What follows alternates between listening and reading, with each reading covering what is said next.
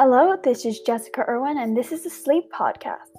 So, today we'll be just going into the basics of the general benefits of sleep and then go into a lot more detail specifically into how to get a good night's sleep and the different performance benefits and all of that. So, first off, some general information about sleep benefits. It can lower your hormones, for example, stress hormones. So you'll be less stressed in the morning if you get a good night's sleep. Along with that, it prevents high fluctuation in hormones. So it can essentially limit your cravings. A lot of the time, I can see myself going into the kitchen, getting some snacks. So having a good night's sleep can actually prevent this craving and actually prevent you from going to get snacks. So it lowers your snack intake and fat intake and stuff. So the next point would be there was actually a study done on learning and retention that when people learned tried to learn a language right before bed, they retain the information and learn the language faster than people who learned it just normally without sleeping directly after.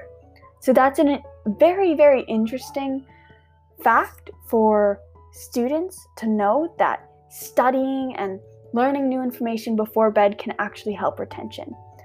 Uh, the last point I'm going to go into is that it can actually better sleep can help people notice what other more uh, I, mm, better sleep can help people empathize better with others. It can help them notice social cues and better see what people are thinking and how they're reacting what, to what you're saying. So how to get all these benefits? The first thing Seven to nine hours is the most recommended time frame in which you should be sleeping. Uh, next, general information sleeping with lights around is just never a good idea. It confuses your melatonin, which puts you to sleep basically, and if there's light around, it'll think it's daytime and basically keep you awake. So, devices one hour for bed before bed aren't a good idea. Um, having any lights around, that's not good either. So, blackout curtains are highly recommended. The next thing is having a great back alignment. So, a pillow between your legs or sleeping on your back is always a great idea. Uh, naps never hurt. It helps uh, boost energy in the middle of the day. And the last thing, which I really wanted to go into, was routine. So, according to a few research videos, uh, the human humans are habitual creatures, they like routines.